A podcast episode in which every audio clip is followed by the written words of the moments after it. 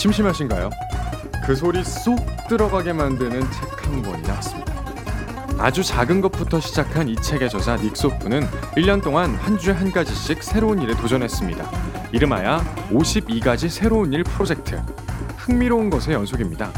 비대 사용하기, 수염 기르기, 빵 만들기, 초경량 비행기 타기, 알몸으로 수영하기, 제모하기, 어르신에게 전화하기, 하루 단식하기, 시력 교정하기, 닥터피쉬의 발레 주기, 새로운 곳으로 떠나기, 1300m 수영하기, 춤 배우기, 비아그라 복용하기, 문신하기, 어둠 속에서 식사하기, 세계 신기록 도전하기, 집까지 걷기, 장세척하기, 새로운 언어 배우기, 보트에서 살기, 택시로 영국 종단하기 등등 기막힌 도전기가 펼쳐집니다.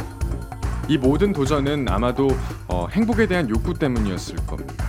물론 어, 모든 시도가 그에게 만족스러운 행복감을 주지 못했겠죠.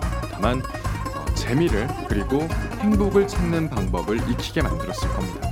저는 이 책 읽으면서 정말 소리내서 웃었거든요. 그러니까 이 책은 가급적 도서관에서는 읽지 않는 게 좋겠네요.